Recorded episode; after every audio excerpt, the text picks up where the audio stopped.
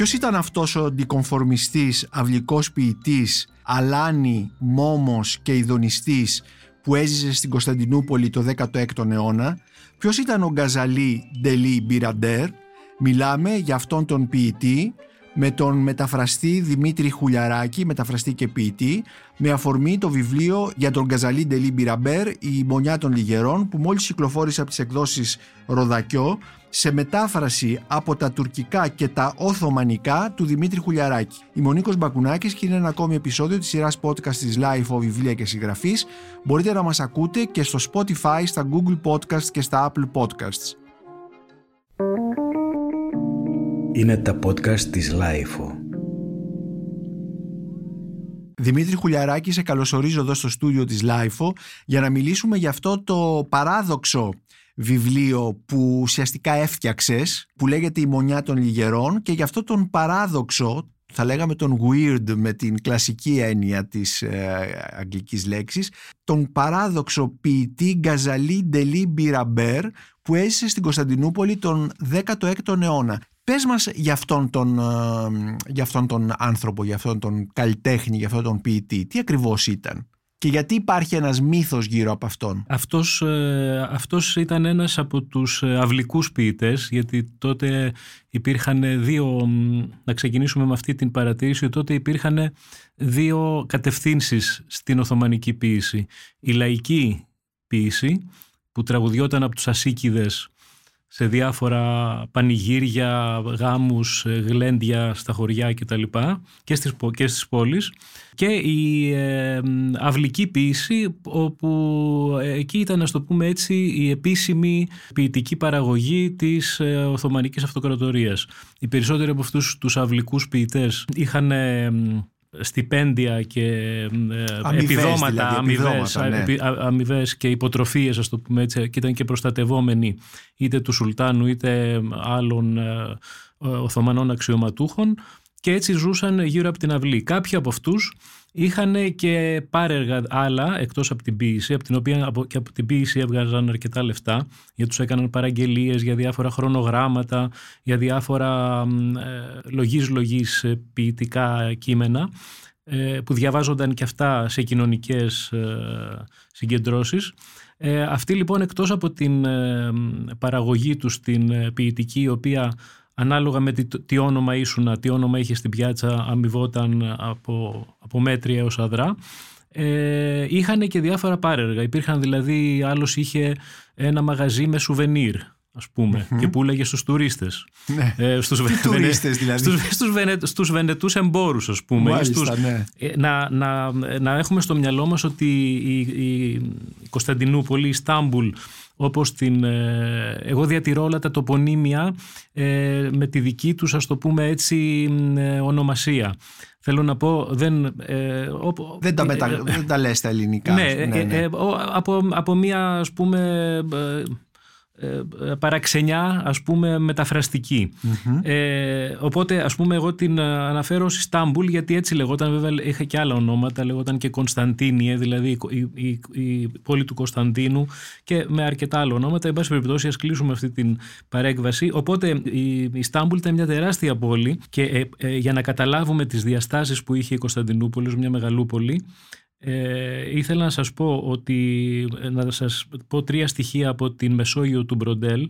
Υπολογίζεται ότι ο πληθυσμός ε, γύρω στο 1520 ήταν γύρω στο μισό εκατομμύριο.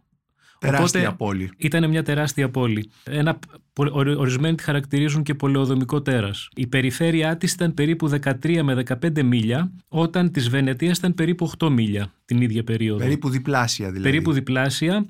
Αλλά ο αστικός χώρος, λέει ο, Μπροντέλ, ήταν γεμάτος δέντρα, κήπους, πλατείες με κρίνες, λιβάδια, τόπους περιπάτου και είχε πάνω από 400 τζαμιά με στέγες από μολύβι. Επομένως, ε, πολλοί αυλικοί ποιητές είχαν και ένα πάρεργο, όπως είπες, και άλλοι πουλάγαν, όπως μας είπε, σουβενίρ για τους Βενετούς, ναι. ε, για τους τουρίστες. Για τους τουρίστες, ναι. τους ντόπιους και τους ξένους, γιατί ναι. υπήρχαν πολλοί, ας πούμε, υπήρχαν έμποροι ξένοι, οι οποίοι Ε, δηλαδή πρέπει να την φανταστούμε σαν μια πολυεθνική όπου γινόταν τεράστιος τζίρος ε, σε όλα τα είδη. Ε, φτάνει να σας πω ότι λέει ο Μπροντέλ το Μάρτιο του 1581 οκτώ καράβια φορτωμένα στάρι από την Αίγυπτο δεν την έθρεψαν παρά μία μέρα. για να, δηλαδή για, για να καταλάβουμε τι το ε, ναι. Ε, Α ας έρθουμε όμως στον, στον ποιητή αυτόν, τον Γκαζαλή Ντελή Μπιραντέρ, που πότε διαβάζω στο επίμετρό σου είχε γεννηθεί το 1466 και πέθανε το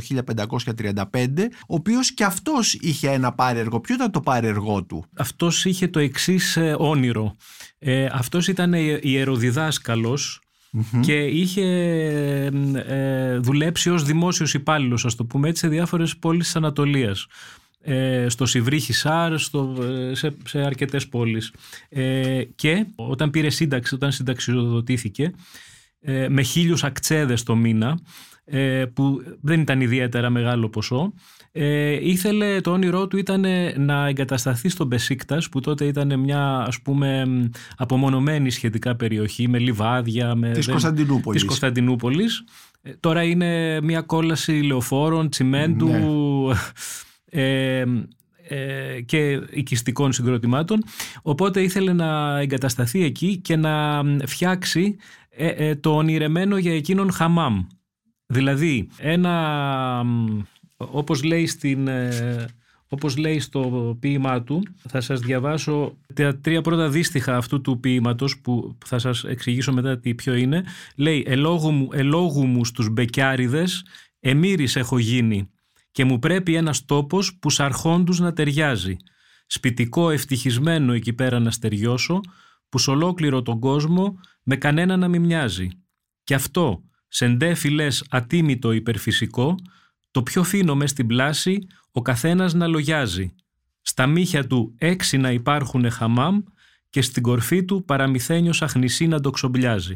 Ήθελε λοιπόν να φτιάξει το ιδανικό χαμάμ όπου θα αποσύρονταν οι φίλοι του, ε, άνθρωποι ε, ας πούμε κάποιας θέσης, ε, λόγοι, μεγαλουσιάνοι, έμποροι και θα ε, έκαναν το χάζι και την τέρψη τους. Θα απολάμβαναν τις χαρές του, του χαμάμ. Τα χαμάμ ήταν μόνο λουτρά, ήταν και, και τόποι ας πούμε συνεύ, ερωτική συνέβρεσης και ερωτικού παιχνιδιού κτλ. Βέβαια, ήταν οπωσδήποτε τόποι ερωτικού παιχνιδιού και έχουμε και μάλιστα και ειδική κατηγορία ποιημάτων, τα περίφημα χαμάμιε, ε, τα οποία αναφέρονται, ε, που έχουν γράψει πολύ, μεγάλες, πολύ μεγάλοι τεχνίτες του λόγου, δηλαδή Οθωμανοί, έχουν γράψει τέτοια ποίηματα τα οποία ε, διηγούνται τις ε, εμπειρίες των πελατών στα χαμάμ. Αυτά τα χαμάμιε ε, στην, στην ουσία, το κύριο θέμα τους δηλαδή ήταν η το να περιγράφουν την ατμόσφαιρα αλλά και να, να εγκομιάζουν τους έφηβους οι, οι οποίοι κρατούσαν, κάνανε παρέα στους, ε, στην πελατεία. Ας πούμε οι έφηβοι ήταν οι εργαζόμενοι, πώς θα τους λέγαμε σήμερα, δηλαδή ήταν ένα είδος... Ε, αρσενικών ε, αρσενικών πορνών, πορνών ας πούμε. υπήρχαν, υπήρχαν οι λεγόμενοι τελάκ οι οποίοι ήταν οι μασέρ ναι. Αυτοί λοιπόν προσέφεραν εκτός από τις... Ε, δεν ήταν όλοι έτσι, όλοι οι τελάκ δεν ήταν ε, αρσενικές πόρνες. Ναι. Αλλά η, η πλειονότητα ε, βιοποριζόταν και με αυτόν τον τρόπο. Μάλιστα. Ε, αυτοί προερχόντουσαν οι Τελάκ, οι Μασέρ δηλαδή, από φτωχές οικογένειες της Ιστάμπουλ ή, ή από ή, της επαρχίας, από οικογένειες της επαρχίας και έρχονταν στην Ιστάμπουλ, να, στην πρωτεύουσα να καζαντήσουν ας πούμε. Είτε δούλευαν, είτε ήταν ιεροσπουδαστές, Υπήρχαν αρκετοί από τους μεντρεσέδες δηλαδή φοιτητές οι οποίοι πορίζονταν και αυτοί έτσι ή από τους, από τους γενίτσαρους, από τους νεότερους Αυτοί έπρεπε να έχουμε στο, στο μυαλό μας ότι έπρεπε να είναι ας πούμε όσο γινόταν πιο νέοι.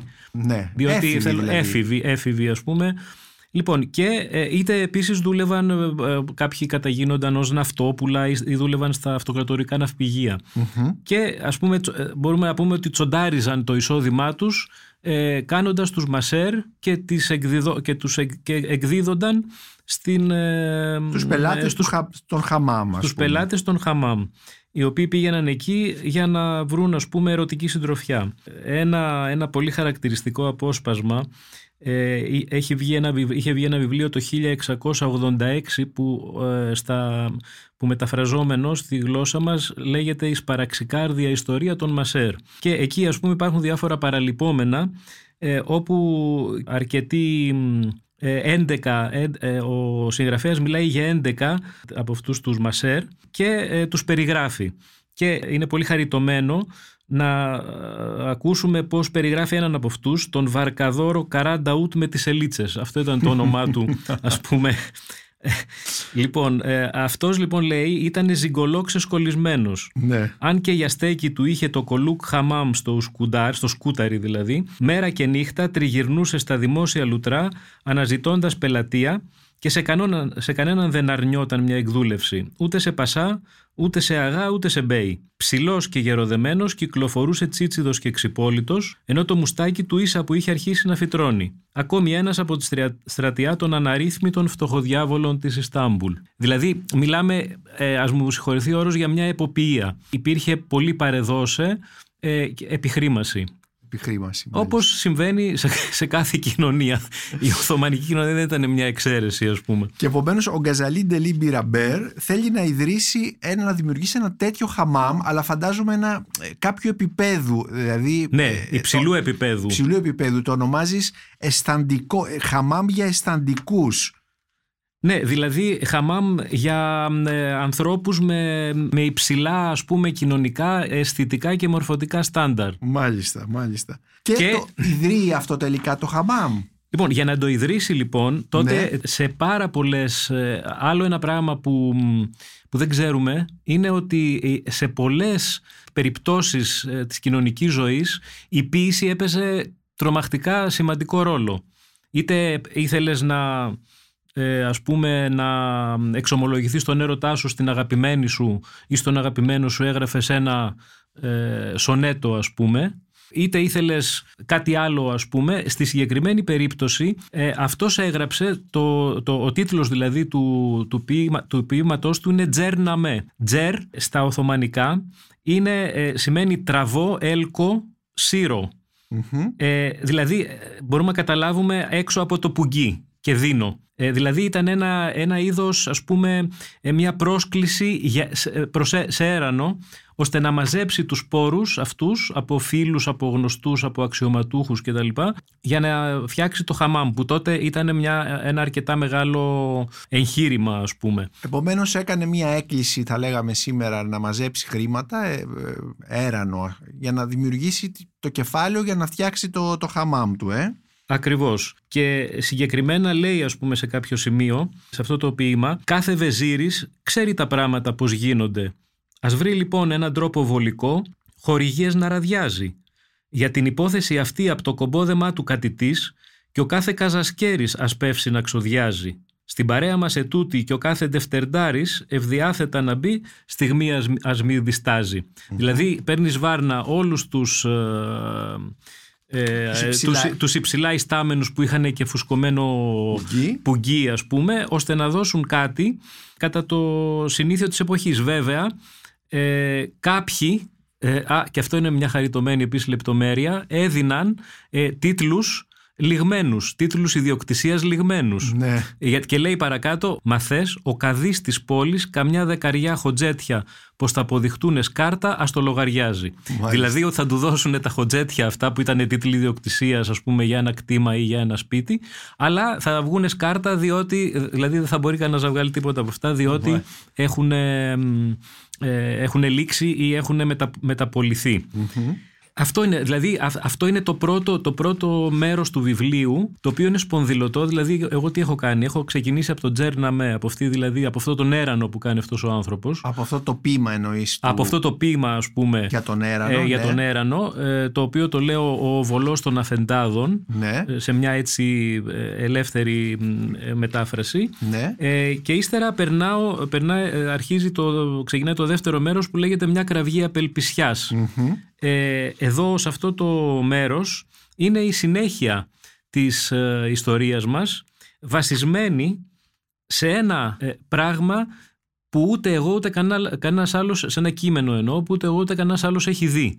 Αυτό το, το κείμενο λέγεται «Καπλουτζάνα με» δηλαδή το, το βιβλίο των θερμών λουτρών και είναι ε, ένα, ε, ένα ποίημα 25 δίστιχων που λέγεται ότι έχει χαραχτεί σε βράχο, δηλαδή σε, σε πέτρα είναι γραμμένο, αλλά αυτό είναι, ε, φυλάσσεται, δεν, δεν, δεν έχει δημοσιευτεί ακόμα, είτε στο Μάρμαρα University, στο Πανεπιστήμιο του Μαρμαρά, στο, στο τμήμα σπάνιων χειρογράφων ή στο Topkapi Σαραή Μουζεσί, στο μουσείο του Topkapi του Σαραγιού του Top Καπί, πάλι στο μουσείο, στο, στο τμήμα των ε, σπάνιων χειρογράφων. Γιατί δηλαδή, γιατί είναι, έχει τολμηρά πράγματα, τι από ακριβώς; ό,τι φαίνεται, από ό,τι φαίνεται Ναι. είναι, ε, έχει εξαιρετικά, όπως σας είπα, είναι χαμάμι αυτό το καπλουτζάναμε. Ναι. Δηλαδή αυτά τα ποίηματα που καταγίνονται αποκλειστικά με τα τουρκικά λουτρά. Και ε, από ό,τι φαίνεται είναι τόσο, ας το πούμε έτσι, σοκαριστικό, που ε, δεν έχει δημοσιευτεί μέχρι στιγμής. Ε, απλώς ξέρουμε, θα μου πείτε μα, τότε από τη στιγμή που δεν έχει δημοσιευτεί πώς μου, λέ- μου λες ότι Το ξέρουμε, ναι. ε, ότι, ναι, ότι είναι ένα σπουδαίο χαμάμι, το καλύτερο θεωρείται χαμάμι.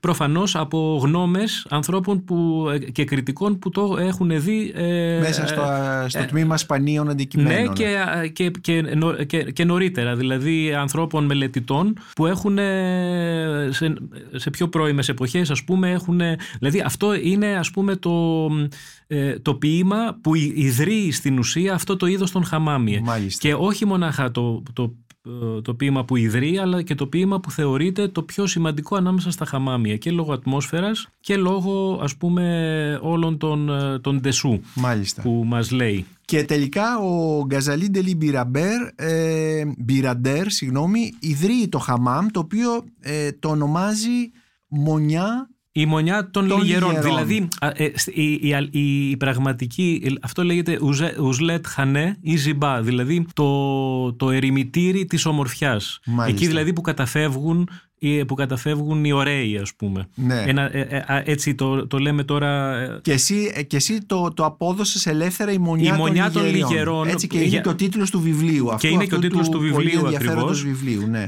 Τώρα τι γίνεται, αυτός ιδρύει αυτό το πράγμα το οποίο είναι ένα evenement, ένα, μια, μια, μια νου- νουβοτέ ας πούμε, ένα, ε, μια, μια καινοτομία. Ένας νεοτερισμός, Ένας μια και- νεοτερισμός ναι. στην, ε, μ, στην Ιστάμπουλ της εποχής ε, και από άποψη όπως είπαμε ε, περιβάλλοντος χώρου γιατί αυτό έχει μέσα κήπους, έχει, δηλαδή είναι ένα ολόκληρο συγκρότημα.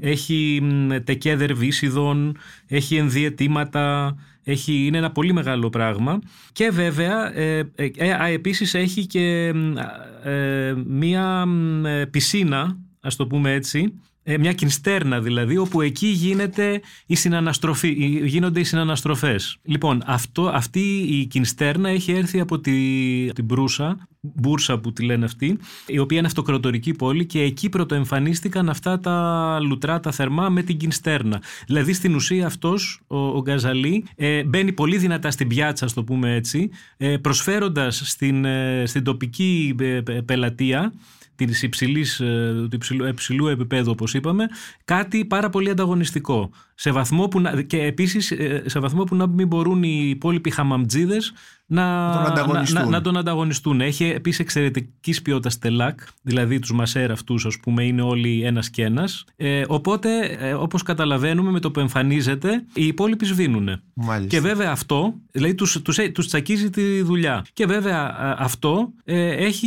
η, η δράση φέρνει και αντίδραση. Έτσι. Αυτοί, αυτοί ε, βάζουν σκοπό τη ζωής τους να τον ε, Να σβήσουν, κλείσουν. να του το κλείσουν το πράγμα αυτό, το Να κλείσουν χαμάμ το ας χαμάμ. πούμε.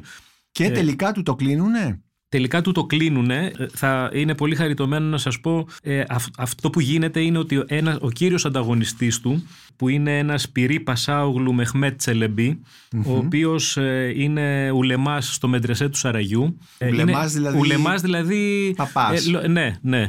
Λ- Λόγιος ας πούμε. Ναι. Θεολο... Ιεροκήρυκας μάλλον. Ε, Ιεροκήρυκας Ναι, ναι. ακριβώς. Αυτός λοιπόν με το που βλέπει ότι ο Γκαζαλή φτιάχνει αυτό το χαμάμ ε, σπέβδει να φτιάξει και εκείνος κινστέρνα στο χαμάμ του δηλαδή σπέβδει και εκείνος να αναβαθμίσει το χαμάμ του το οποίο το έχει σε μια, πε- σε μια περιοχή της Ιστάμπουλ στο Κυρεμιτλίκ. Ο Γκαζαλή με το που ακούει αυτό γίνεται εξωφρενών και όπως ε, συνηθιζόταν τότε στις ε, αντεγκλήσεις ας πούμε μεταξύ λογίων του γράφει ένα πολύ σκοπτικό δύστιχο, το απευθυνει Δηλαδή ποιο είναι αυτό, φαίνεται πως ο πυρεί το μιξιάρικο σαν τον πυραντέρ να γεννεί ξαμώνει, θέλει δηλαδή.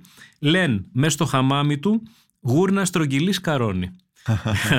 λοιπόν, ο, ο Πασάογλου βέβαια με το που δέχεται αυτή ας το πούμε έτσι την προσβολή σηκώνει αμέσως το γάντι και περνά στην αντεπίθεση εξαπολύει μια δόλια εκστρατεία δυσφήμισης εναντίον του με σκοπό η καταλαλιά του κόσμου που θα σηκωθεί να φτάσει στα αυτιά του Σουλτάνου. Και παράλληλα στέλνει μαζί με τους άλλους χαμαμτζίδες, με το συνάφι, με το εσνάφ που λέμε ε, τον άλλο, των χαμαμτζίδων, ε, στέλνει στο μεγάλο βεζίρι μια επιστολή, μια επιστολή διαμαρτυρίας ε, ότι τάχα μου αυτό το άγος Δηλαδή ότι ο Γκαζαλή μαζεύει στο, έχει μετατρέψει ας πούμε, το χαμάμ του σε άντρο, σε άντρο ακολασίας, όπου συχνάζει κάθε καρδιάς καρύδι και πως ο ίδιος συναναστρέφεται τα πιο έκφυλα αποβράσματα της πόλης. Αυτό λοιπόν, αυτό, αυτή την επιστολή τη στέλνει στο μεγάλο βεζίρι, τον Ιμπραήμ Πασά, λέγοντας ότι αυτή, αυτή η κατάσταση είναι τόσο σημαντική που ενδέχεται να οδηγήσει στην εξαχρίωση του πληθυσμού και στην, ε, του αντρικού πληθυσμού βέβαια και στην απομάκρυνσή του από την Ισλαμική θεοσέβεια. Μάλιστα. Λοιπόν, τι γίνεται τώρα, Είναι, έχει, έχει πολλά, πολύ, πολλές ενδιαφέρουσες πτυχές η ναι, υπόθεση. Ναι, γιατί είπες ε, θεοσέβεια, δηλαδή αυτά τα χαμάμς στα οποία ε, ουσιαστικά ήταν κέντρα ε, αντρικής ερωτικής, δηλαδή ήταν θα λέγαμε κάτι σαν gay bar σήμερα, ναι, έτσι δεν ναι, είναι. Μπορούμε, να, το πούμε αυτό, ναι, μπορούμε να το πούμε ναι, αυτό. Ναι. Ε, πώς ε, λειτουργούσαν με τη Σαρία, με τον Ιερό Νόμο; Δηλαδή ο Ιερός Νόμος δεν παρενέβαινε. Τι γινόταν με αυτή την ιστορία; Ε, αυτό είναι ένα πολύ λεπτό θέμα, ας το πούμε έτσι, ενώ υπήρχε η Σαρία. Απ' την άλλη ε, υπήρχαν και τα στραβά μάτια, ε, όχι πάντοτε, γιατί υπήρχαν πολλές εποχές όπου οι Σουλτάνοι, ας πούμε ε, μετά από εισήγηση των Σεϊχουλ Ισλάμιδων που ήταν οι αρχηγοί των πιστών, που ήταν δηλαδή σαν να λέμε ο αρχιεπίσκοπος ας πούμε, ε, έπαιρναν μέτρα καταστολής και πολλά από αυτά τα κλείνανε, τα γκρεμίζανε κτλ. Άλλες πάλι εποχές που ήταν πιο ανεκτική ας πούμε η, η, η εξουσία, ε, υπήρχε μια ε, ας πούμε αρκετά ε, λεπτή διαχωριστική γραμμή. Δηλαδή μπορούσες να έχεις αυτό το χαμάμ και να γίνεται όλη η ιστορία, αρκεί να μην ενοχλούσες σε εισαγωγικά. Να μην ενοχλούσε το συνάφι. πήγαινε σε τέτοια χαμάμ. Έχουμε ο Σουλτάνος δεν είχε ανάγκη γιατί είχε, το δικό, του χαμάμ, όπου βέβαια ναι. και εκεί ας πούμε οι σχέσεις και οι τεροφιλικέ και οι ομοφιλοφιλικές ήταν εξίσου διαδεδομένες. Ναι, ναι, ναι. Ωραία. Επομένως του κλείνουν το χαμάμ και ε, τι κάνει ο ε, Γκαζαλή. Ναι, γύρω από το κλείσιμο του Χαμάμ υπάρχει εξής, επίσης η εξής ενδιαφέρουσα λεπτομέρεια ότι ο, ο, ο μεγάλος βεζίρης ο Ιμπραήμ Πασάς ήταν αυτός που, στον οποίο απευθύνθηκε με το τζέρναμέ του, δηλαδή με τον έρανο που έκανε ο Γκαζαλή. Και αυτός πολύ... Είχε, είχε, συνδράμει οικονομικά να γίνει το Χαμάμ, Ακριβώς. δηλαδή ο βεζίρης, ο μεγάλος ε, βεζίρης. Ακριβώς. Τώρα τι έγινε; Αυτός, ενώ ήταν ευνοϊκά διατεθειμένος ο Ιμπραήμ Πασάς ε, προς τον Γκαζαλή, Κάποια στιγμή ο Γκαζαλή, μεθυσμένος προφανώς μέσα στο χαμάμ και με, παρέα, με, στη, με τις παρέες του, αφού έγινε το χαμάμ, ε, είπε, είπε ένα δυστυχό έτσι, αυτοσχέδιο ας πούμε, το οποίο μεταφέρθηκε στον ε, Ιμπραήμ Πασά ε, ως ε, ψόγος για τον ίδιο και ως ηρωνία και ως κόμμα ας πούμε. Λοιπόν αυτό το ε, δυστυχό λέει ε, πέρα δεν ήξερε κανείς ποιος κάνει τον κατάδικο και ποιος το δικαστή. Σήμερα γάμος γίνεται, το ίσο ποιος κρατάει και ποιος τον άλλο χορεύει στο ταψι Λοιπόν, ε, σε αυτό το δύστιχο υπάρχουν δύο ερμηνείες. Η μία ότι ο, ο Γκαζαλή στην ουσία κορόιδευε, ας το πούμε έτσι, τον ε, Ιμπραήμ Πασά και την ε, σχέση του με την Χατιτζέ Σουλτάν που ήταν η γυναίκα του και ήταν η αδερφή του Σουλεϊμάν του Σουλτάνου, του Σουλεϊμάν του Μεγαλοπρεπή ε, δηλαδή ότι, εν πάση περιπτώσει, τον είχε, ε, το, στην ουσία τον κατήφθηνε, ας το πουμε έτσι. Ήταν, λοιπόν, και τον ποδηγετούσε. Τον ποδηγετούσε και οι άλλοι ε, ότι αυτό το, αυτό το δύστιχο αναφερόταν στη σχέση που είχε ο Ιμπραήμ Πασάς, στην, μάλλον στην ιδιαίτερη εξάρτηση σε εισαγωγικά θα λέγαμε, με τον, ε, με τον οικονόμο του, τον Τζεστέμπαλι, ο οποίος ε, προφανώς με ερωτικά ανταλλάγματα είχε εξασφαλίσει τις προμήθειες ας πούμε της αυλής ή δηλαδή προωθούσε την προσωπική του ατζέντα στην, ε, στο Σαράι ας πούμε. Μάλιστα. Οπότε ε, και στη μία περίπτωση και στην άλλη, όποια και αν ισχύει, ε, όποιο, όποιο και αν είναι, όποιο και αν ισχύει, ο Ιμπραήμ Πασάς έγινε έξαλλος και διέταξε μια, μια εκατοστή ατζαμίδες, δηλαδή νεοσύλλεκτους γενίτσαρους. Α, ατζαμί σημαίνει νεοσύλλεκτος Α- γενίτσαρος. Ατζεμί είναι ο ατζαμής που λέμε Μάλιστα, κι εμείς, ναι, αλλά ναι. α- ατζεμί τότε ήταν, αναφερόταν ε, ας πούμε στους γενίτσαρους, τους νεοσύλλεκτους. Τους άπειρους δηλαδή. Τους άπειρους οι οποίοι Ναι. όμως ε, δουλεύανε καλά τον κασμά, ας το πούμε έτσι, Ναι. οπότε πήγανε και του το κάνανε, ε, του το κάναν θερινό Του το εν κάναν μια θερινό νυχτή το ας πούμε, χαμάμ, του ναι. ανθρώπου. Και αυτός βέβαια έπαθε, έπαθε με μεγάλη ζημιά, έπαθε, με- έπεσε κατάθλιψη διότι Ναι. το όνειρο της ζωής του ξαφνικά είδε Να να, γκρεμίζεται. ε, να γκρεμίζεται Κυριολεκτικά. κυριολεκτικά. Και βέβαια, βέβαια Και τι κάνει, φεύγει από την ε, Ιστάμπουλ, από την Κωνσταντινούπολη. Ε, το πρώτο που κάνει είναι να, ε, να κληροδοτήσει το χαμάμ σε κάποιο ε, ε, σε, σε ένα θρησκευτικό ίδρυμα ας πούμε φιλανθρωπικό με την ελπίδα να αξιοποιηθεί κάποια στιγμή ως ένα ημαρέτ δηλαδή ένα πτωχοκομείο, Πτωχοκομείο. ας πούμε όπου μπορ- θα μπορούν οι, οι φτωχοί και οι καταφρονεμένοι να βρίσκουν ας πούμε μια, ένα πιάτο φαΐ ε, και λέει μάλιστα ε, σε κάποιο ποίημα, ποίημα του σχετικό δεν το χόρτασα το, τζαμί, το, συγγνώμη, το χαμάμ δηλαδή γιατί αυτό το χαμάμ ε, λειτουργήσε περίπου 4 με, 4 με 5 χρόνια δεν το χόρτασα λέει και για τούτο φταίει εκείνον η προστιχιά. Φωτογραφίζει δηλαδή, ας το πούμε έτσι, τους, ε, ε, Τους ανταγωνιστές τους του. ανταγωνιστές που εισηγήθηκαν να χαλάσει το χαμάμ. Δεν το χόρτασα και για τούτο φταίει εκείνον η προστιχιά. Το βλαστάρι μου το δόλιο, η μονιά των λιγερών, εγώ το ονόμασα. Όμως τίποτα δεν πάει στράφη και έτσι ευθύς το κληροδότησα. Αγαθή τη θύμησή του, σάμπος άσπηλη, να την εκρατήσω φρόντισα. Δηλαδή, ε, για να το καταλάβουμε, αυτού, αυτού ήταν το μεγάλο του μεράκι της ζωής, αυτό το χαμάμ. Να φτιάξει ένα, αυτό το χαμάμ για τον, ε, για τον ίδιον βέβαια και για τους φίλους του και για τους ομοίους του ας πούμε Ναι. που, ώστε να μπορούν και το, αυτή, αυτή η καταστροφή του, τον ε, έφερε στα τον, ε, τον βήθησε στην κατάθλιψη ας πούμε οπότε τι κάνει; Ε, ε, πάλι κάνει έναν έρανο και με τα λεφτά αυτά φεύγει και κατα, ε, καταφεύγει στην ε, ανθρώπινο ράκος βέβαια το 1531 καταφεύγει στη Μέκα σε ένα προάστιο της Μέκας που λέγεται Μπιργκέι Μάτζιντ όπου αγοράζει για 200 χρυσά ένα περιβολάκι με νόρια, με μαγκάνι δηλαδή. Ε, έτσι Με ένα- πηγάδι, Με ε. πηγάδι. Ναι. Ε, και το στολίζει με ένα μικρό τζαμί, ας πούμε. Φτιάχνει και ένα μικρό τζαμί και εκεί ε, στην ουσία φτιάχνει την, ε, τη συνέχεια της ζωής του. ας πούμε. Αποσύρεται και πεθαίνει μετά από λίγα χρόνια. Έτσι. Αποσύρεται και πεθαίνει μετά από λίγα χρόνια. Ε, αλλά εντωμεταξύ ε, γράφει ένα-δύο χρόνια πριν πεθάνει μια, ε, μια, μια έμετρη επιστολή περίφημη μας έχει, μα- που μας έχει παραδοθεί που λέγεται Κασιντέ η Μπιραντέρ Εφέντη δηλαδή η, η, το Κασιντέ του, του, του Μπιραντέρ ε, Εφέντη Κασιντέ τι σημαίνει; Κασιντέ είναι ένα, ένα, σαν να λέμε οδή Η οδή. η οδή. μάλιστα. Κασιντέ είναι η οδή. Ναι, ναι, ναι. Ε, υπάρχουν άπειρα, ε, άπειρα είδη, ας το πούμε έτσι, στον ε, έμετρο λόγο τον, ε, τον Οθωμανικό της, ε, του, του Divan Edebia, της, ε, Αυλικής της αυλικής ποίησης ας Ναι. πούμε. Αυτό που κάνει λοιπόν ε, και το οποίο μου, εμένα μου προμήθευσε ε, ε, το, το τρίτο μέρος ας πούμε της, ε, Του του βιβλίου. βιβλίου ε, είναι, και τη συνέχεια της ιστορίας και το τέλος της είναι ότι στέλνει ε, εκεί όπου βρίσκεται ας πούμε στέλνει μια, στη Μέκα δηλαδή στέλνει μια επιστολή από τη Μέκα ε, σε διάφορους ε, φίλους ε, έμετροι, επιστολή, έμετροι εκεί, ναι. γιατί όπως είπαμε όλα γινόντουσαν έμετρα, όπου ε, σε διάφορους φίλους οι οποίοι είναι και εκείνοι ποιητές της εποχής ε, δόκιμοι ας πούμε, γνωστοί κτλ. κτλ ε, ο- όπου άλλους τους κατηγορεί για τη στάση τους σε αυτή την ιστορία, δηλαδή ότι δεν τον υπερασπίστηκαν και άλλους ε, τους ε, ε, περιβάλλει με λόγια στοργής, ε, τους ανθ- αυτούς που τον βοήθησαν. Και μόνο, ε, μονάχα τρεις ε, βρέθηκαν να απαντήσουν σε αυτήν την, ε, την επιστολή. Μονάχα τρεις δηλαδή από τους παραλήπτες ε, καταδέχτηκαν, φανταζόμαστε αυτοί που είχαν την καλύτερη, μ, ε, την καλύτερη σχέση, Σχέση μαζί, μαζί του ας του, πούμε. ναι. Είναι ο, Ζα, ο Ζατή, ο Ρουμί και ο Κατίπ Τζαφέρ Τσελεμπή, για την ιστορία το λέω αυτό. Ε, οπότε αυτή είναι, η- ε, αυτή- αυτό είναι και το, μ, το τρίτο μέρος Το του τρίτο βιβλίου μέρος του βιβλίου. που ξεκινάει ας πούμε ε, σας διαβάζω τον πρώτο στίχο «Ό,τι έχεις φτιάξει στον Πεσίκτα σε ρηπώνεται όλο ένα. Για το Θεό πώς μπορεί του τη γωνιά λατρευτή για σένα είναι». Και συνεχίζει περιγράφοντας ας πούμε την ατμόσφαιρα εκείνης της περίοδου της Ιστάμπουλ και των χαμαμ. Ε, και τελειώνει ε, με μια αποστροφή έτσι πολύ δραματική. Ε, τελειώνει, είναι το απόσπασμα τελειώνει γιατί αυτό είναι πολύ μεγάλο ποίημα. Είναι 75, δεν θυμάμαι ακριβώς, τέλος πάντων είναι, είναι 75 δίστιχα.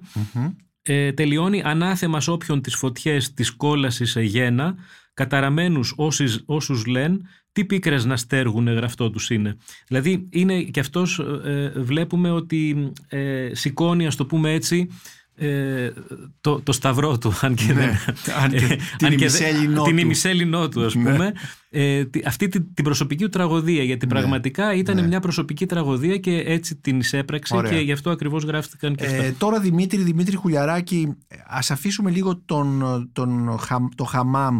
Ε, μέσα στην, ε, στη γραμματεία την Οθωμανική, ε, ο Γκαζαλή Ντελή Μπιραντέρ, καταρχάς Ντελή Μπιραντέρ είναι κα- ψευδόνυμο να υποθέσω, είναι μάλλον παρατσούκλι. Ναι, είναι από ένα του- παρατσούκλι που, στη- που του το έδωσαν, να το πούμε έτσι, οι, μ, οι ανταγωνιστές του. Σημαίνει σα, τρελός αδερφός, σαλός αδερφός. Μάλιστα, σαλός δηλαδή, αδερφός. ε, Γκαζαλή, Γκαζαλή είναι το Μεχμέτ Γκαζαλή, τα- Μεχμέτ ήταν το όνομά του, Μεχμέτ Γκαζαλή, ε, Ντελή Μπιραντέρ. Ε, Ντελή σημαίνει αδερφός στα τουρκικά. όχι, Ντελή, Ντελή είναι ο Ο τρελός. τρελός, μάλιστα. Το λέμε και Επομένως, εμείς, δηλαδή, το Δελή. επίθετο Δελής σημαίνει Δελή τρελός. σημαίνει τρελός. Δελιολάνης, Μάλιστα, ναι. Δελιολάνης είναι το, το παιδί του τρελού. Μάλιστα. Δελιολάν. Μάλιστα. Τελειολάν, το παιδί του τρελού.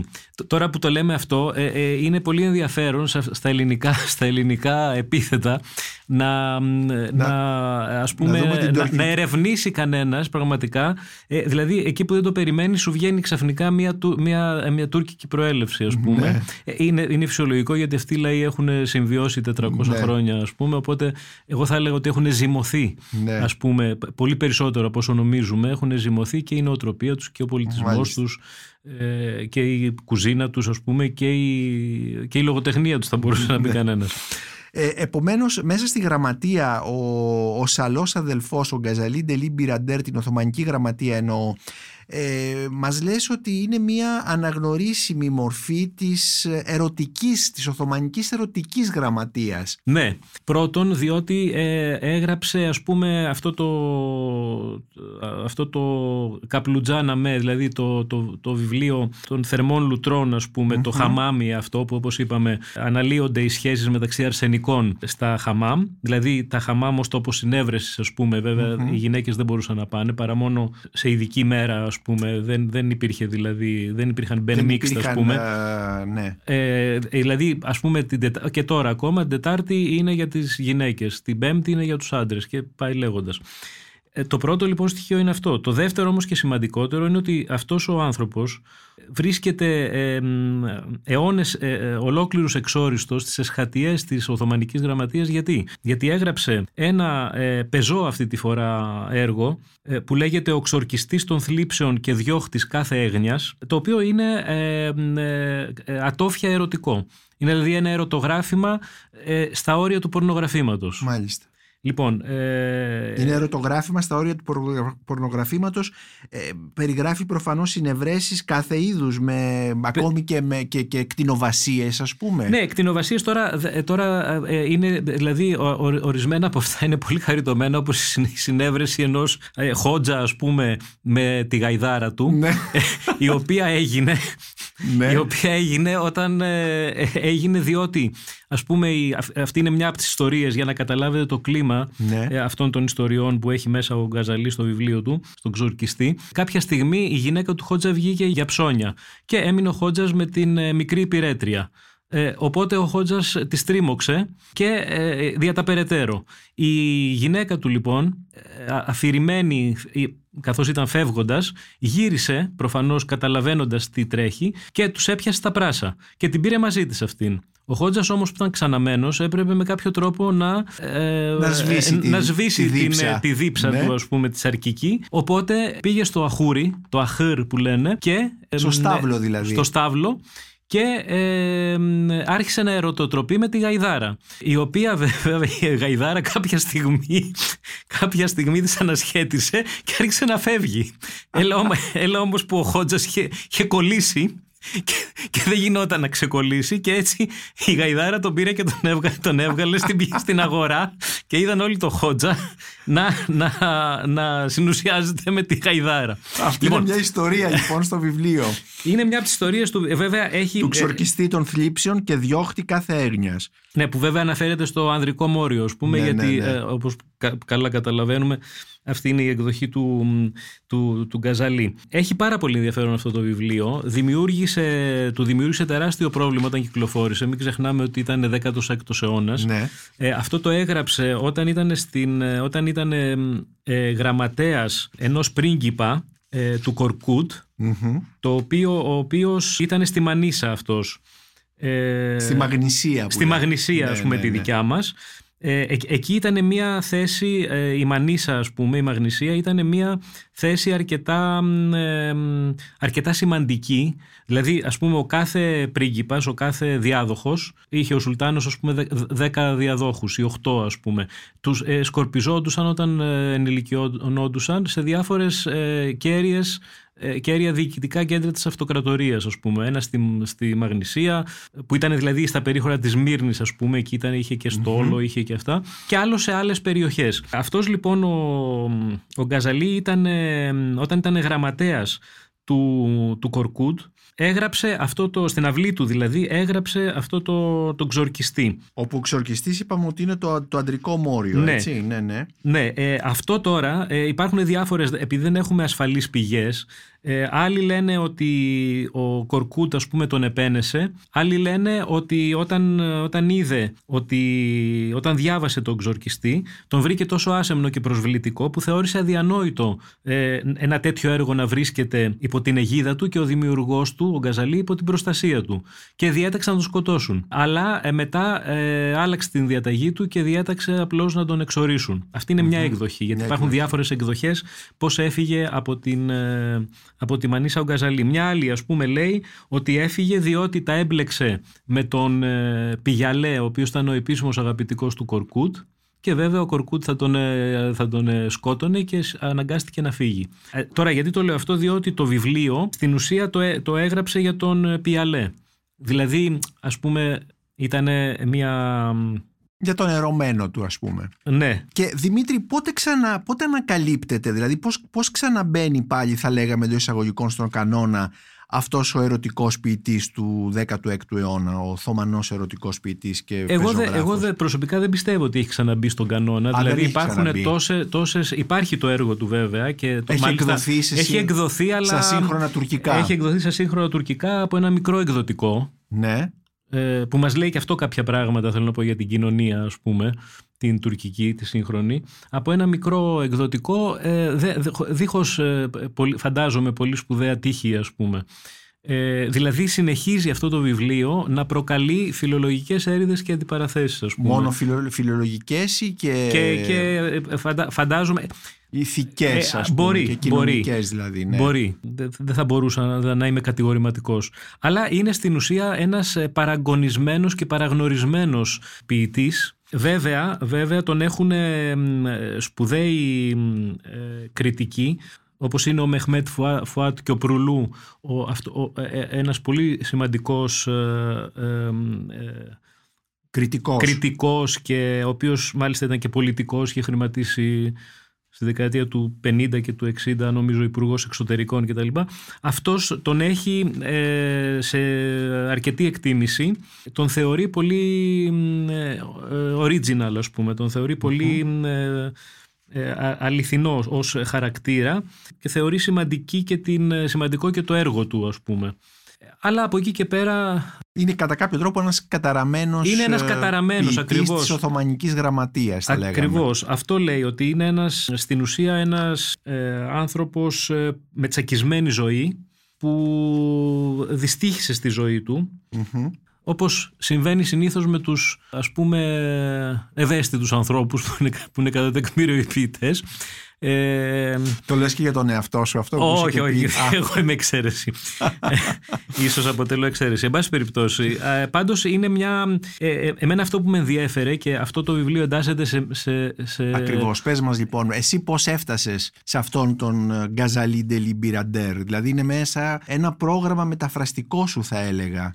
Είναι... Αλλά και ποιητικό είναι, είναι, είναι κάτι, εγώ θα έλεγα ότι είναι ένα όψιμο πάθος και σαν, σαν κάθε όψιμο πάθος είναι και πολύ ισχυρό ας το πούμε Δηλαδή ξεκίνησα, ξεκίνησαμε με τη γυναίκα μου τη Σοφία τη Διονυσοπούλου να σπουδάζουμε τουρκικά πριν από έξι χρόνια ε, και μετά επειδή είμαστε και δύο μεταφραστές ε, και έχουμε το μικρόβιο δηλαδή θέλω να πω ε, κολλήσαμε και θελήσαμε να να γνωρίσουμε στο ελληνικό κοινό πράγματα που δεν ε, ήξερε.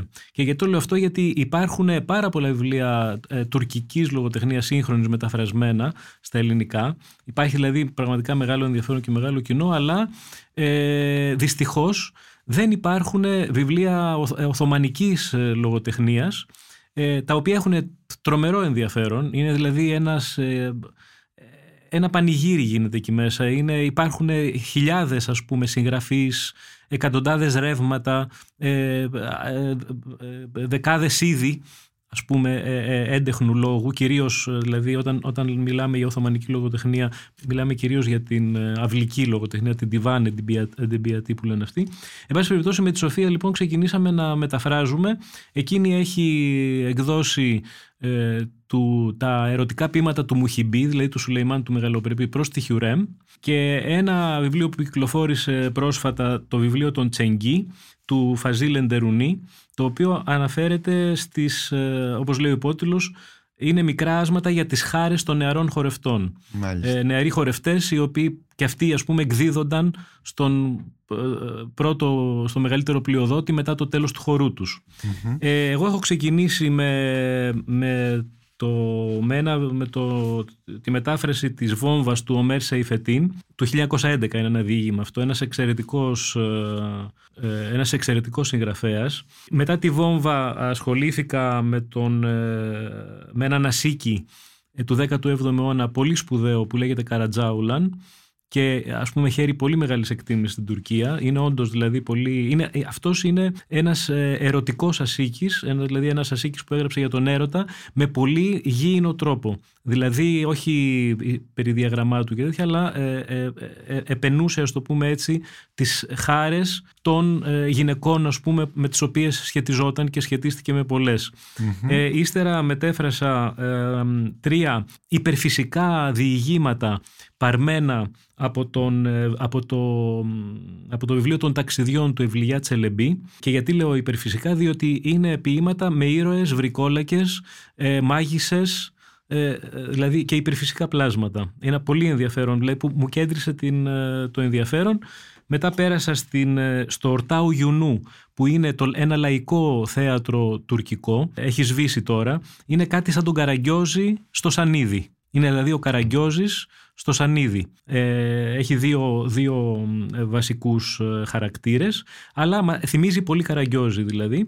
αυτό λέγεται η Κακούργα Καλονή και είναι ένα πολύ ενδιαφέρον λαϊκό θέατρο, λαϊκό έργο, έργο λαϊκό θεατρικό έργο μετά πέρασα στα χωρατά του Μπεκρή Μουσταφά Αγά, που είναι ο Μπεκρής Μουσταφά Αγά, Αγάς είναι, μπορούμε να πούμε, ένας επίγονος του, του Ναστρεντίν Χότζα. Δηλαδή ένας, ο, ο Ναστρεντίν Χότζα έζησε το 12ο αιώνα, αυτός έζησε, ο Μπεκρή Μουσταφά έζησε το 17ο, επιμουράτ του 4ου και και ε, επίσης μετέφρασα ένα ποίημα, ε, ένα μεσνεβή ηρωνικό και σκοπτικό του Σεϊχή, ενός, ε, αυτός έχει μια πολύ ενδιαφέρουσα ιστορία. Αυτός ήταν ε, οφθαλμίατρος, βασιλικός οφθαλμίατρος. Δηλαδή ήταν οφθαλμίατρος, ε, είχε σπουδάσει στην Περσία, από όπου έφερε και αρκετά ας πούμε αρκετές πληροφορίες, είχε σπουδάσει ε, μαζί με την επιστήμη του θέλω να πω, είχε, ε, ε, ε είχε σπουδάσει οφθαλμολογία, τώρα μιλάμε για 15ο αιώνα, 1400 τόσο με 1510, 1470. Είχε σπουδάσει λοιπόν εκεί οφθαλμολογία και είχε σπουδάσει λογοτεχνία και Ισλαμικό μυστικισμό. Και ήρθε εδώ, ήρθε στην, στην, Κωνσταντινούπολη. στην Κωνσταντινούπολη, στην Κιουτάχια. Στην Κιουτάχια τότε υπήρχε ένα μεγάλο μπεϊλίκι, ας πούμε, δηλαδή ένα μεγάλο, υπήρχε ένας, ένας τοπικός άρχοντας, ε, πολύ σημαντικός, στον οποίο αυτόν, ε, στον οποίον αυτόν θύτευσε, ας πούμε, αυτόν υπηρέτησε, αλλά και ήταν και οφθαλμίατρος του Σουλτάνου ε, μετά. Ο Σουλτάνος λοιπόν για να τον ανταμείψει του έδωσε ένα, όπως γινότανε, του έδωσε ένα χωριό για να συντηρείται από τα εισοδήματά του, το, χωριό και τη γύρω περιοχή. Πηγαίνοντας λοιπόν αυτό στο χωριό, ε, στο δρόμο τον, ε, τον έπιασαν ληστές και τον έκαναν ε, το λούμι στο ξύλο. και γράφει ένα εξαιρετικά ε, όμορφο ε, με συνεβή, σκοπτικό δηλαδή ποίημα, και αυτοσαρκαστικό που λέγεται ενός γαϊδάρου ντέρτη. Στην ουσία δηλαδή παρομοιάζει τον εαυτό του με το γάιδαρο, ο οποίος αυτός ο γάιδαρος στο ποίημα έφαγε τόλμησε να φάει τη σοδιά ενός ε, χωραφιού και, ο, και τον έκανε του λούμι στο ξύλο ο, ο ιδιοκτήτης του, του, χωραφιού. Τέλος πάντων, ε, μπορώ να σας μιλώ ώρες γι' αυτό λοιπόν, όπως καταλαβαίνετε. Δημήτρη Κουλιαράκη, σε ευχαριστώ πάρα πολύ που μέσα από αυτή τη συζήτηση γνωρίσαμε έναν απαγορευμένο καρπό της ε, τουρκικής γραμματείας, της Οθωμανικής γραμματείας, τον Γκαζαλί Ντελή Μπιραντέρ, μέσα από το βιβλίο που έφτιαξες ουσιαστικά η Μονιά των Λιγερών που κυκλοφορεί από τις εκδόσεις στο Ροδακιό.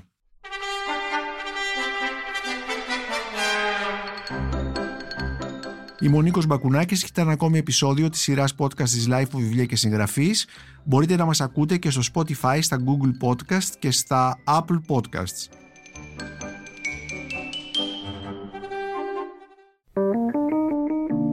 Είναι τα podcast της Life.